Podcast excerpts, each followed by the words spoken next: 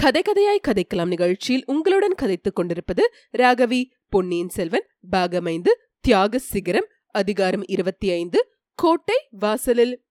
மந்திராலோசனை நடந்த இடத்திலிருந்து வெளிவந்த பூதி விக்ரமகேசரி அங்கே இருந்த குதிரை மேல் தாவி ஏறினார். தஞ்சை கோட்டையின் வடக்கு வாசலை நோக்கி விரைந்து சென்றார். அதே சமயத்தில் யானை ஒன்று வடக்கு வாசலை நெருங்கி வந்து கொண்டிருந்ததை பார்த்தார். யானையில் மேல் யானைப்பாகன் ஒருவனும் இரண்டு ஸ்திரீகளும் இருந்தார்கள். யானைப்பாகன் தன் கையில் வைத்திருந்த கொம்பை வாயில் வைத்து சிறிது நேரம் முழங்கினான். பின்னர் கிரீச் என்ற உச்சஸ்தாயிலில் ஒலித்த குரலில் கணீர் என்றும் தெளிவாகவும் அவன் கூறியதாவது ஈழத்துப்பட்ட பராந்தகன் சிறிய வேளாரின் செல்வ புதல்வி கொடும்பாளூர் பெரிய வேளார் சேனாதிபதி பூதி விக்ரமகேசரியின் வளர்ப்பு குமாரி பழையாற இளைய பிராட்டி குந்தவை தேவியின் அருமை தோழியரான வானதி தேவியர் வருகிறார். பராக் பராக் பராக் வழிவிடுங்கள். கோட்டை வாசலுக்கு சமீபத்தில் அகழி கரையை அடைந்ததும் அவன் மறுபடியும் ஒருமுறை கொம்பை வாயில் வைத்து ஊதினான். அதன் எதிரொலி நிற்பதற்குள்ளே மறுபடியும் அவன் முன்போன்று கிரீச் குரலில் கூறியதாவது கொடும்பாளூர் இளவரசி வானதி தேவியார் இளைய பிராட்டியிடமிருந்து சக்கரவர்த்திக்கு செய்தி கொண்டு வந்திருக்கிறார். பெரிய பழுவேட்டரிடமிருந்தும் சின்ன பழுவேட்டரிற்கு முக்கியமான செய்தி கொண்டு வந்திருக்கிறார். கோட்டை கதவை திறவுங்கள். பராக் பராக் கொடும்பாளூர் இளவரசிக்கும் அவருடைய தோழி பூங்குழலி அம்மைக்கும் உடனே வழிவிடுங்கள் கோட்டை கதவை திறந்து விடுங்கள்.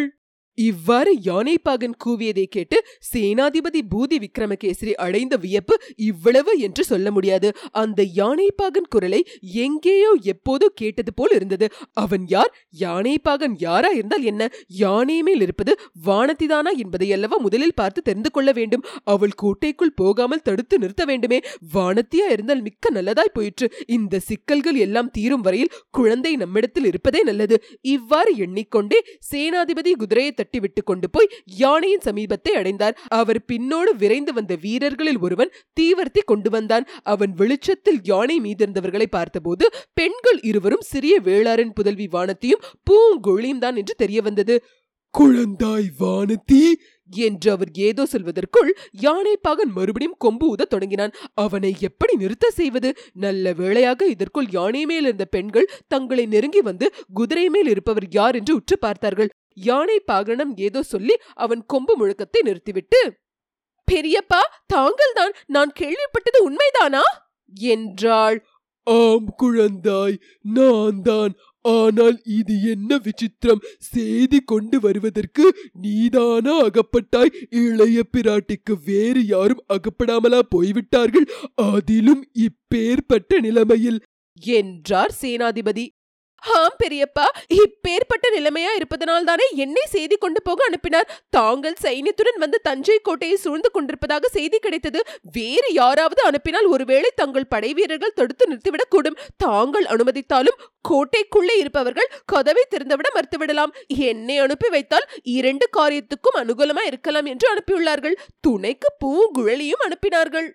ஆமாம் ஆமாம் இந்த ஓடக்கார பெண் வெகு கெட்டிக்காரி. அது முன்னமே எனக்கு தெரிந்த விஷயம்தான். ஆனால் நீ அப்படி என்ன செய்தி கொண்டு வந்தாய்? இரவுக்கிரவே தூது அனுப்ப வேண்டிய அவ்வளவு அவசரமான செய்தி என்ன?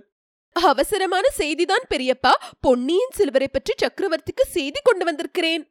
ஆஹா பொன்னியின் செல்வரை பற்றியா? அவரை பற்றி உனக்கு ஏதாவது தெரியுமா? ஏன்? எவ்வளவோ தெரியும். அவர் வீராதி வீரர் சூராதி சூரர் காவேரியில் அமுங்காதவர் கடலில் விழுந்தாலும் முழுகாதவர் அண்டினோரை கைவிடாதவர் ஆபத்தில் உதவி செய்தவர்களிடம் நன்றி மறக்காதவர் அன்னை தந்தையிடம் பக்தி உள்ளவர் தமக்கையார் சொல்லை தட்டாதவர் ராஜ்யத்தில் ஆசை இல்லாதவர். போதும் போதும். அதையெல்லாம் நான் கேட்கவில்லை. இளவரசர் சௌக்கியமா இருக்கிறாரா இப்போது அவர் எங்கே இருக்கிறார் என்று உனக்கு தெரியுமா? சௌக்கியமா இருக்கிறார் பெரியப்பா. இப்போது எங்கே இருக்கிறார் என்றும் தெரியும். ஆனால் அதை தங்களிடம் கூற முடியாது. என்ன? சொல்ல முடியாதா? என்னிடம் கூடவா சொல்ல முடியாது? நீதானா பேசுகிறாய் வானதி? ஆம் பெரியப்பா நான் தான் பேசுகிறேன். இளவரசர் இருக்கும் இடத்தை ஒருவரிடமும் சொல்வதில்லை என்று வாக்களித்திருக்கிறேன். சேனாதிபதி பூதி விக்ரமகேசரிக்கு ஆக்ரோஷம் பொங்கி ஆத்திரம் புத்திக் கொண்டு வந்தது. பெண்ணே இளைய பிராட்டியிடம் அனுப்பினால் உன்னை நல்ல முறையில் வளர்ப்பாள் என்று நம்பினேன். இவ்வளவு பிடிவாதக்காரையாக வளர்த்து விட்டாளே போதும் போதும். நீ பழையாறையில் இருந்தது போதும். கீழே இறங்கு. உன்னை கொடும்பாளூருக்கு அனுப்பிவிட்டு மறுக்காரியம் பார்க்கிறேன். என்றார்.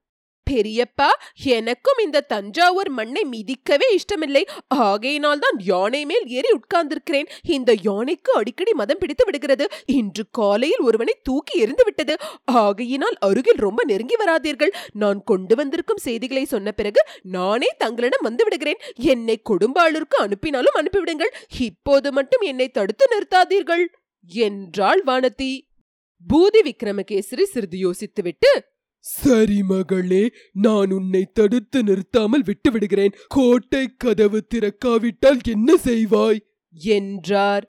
பெரியப்பா நீங்கள் இவ்வளவு பெரிய படைகளுடன் வந்திருக்கிறீர்களே. எதற்காக? கோட்டை கதவு திறக்காவிட்டால் உங்கள் படைகளை ஏவி கதவை உடைத்து திறந்துவிட செய்யுங்கள் என்றாள் வானதி.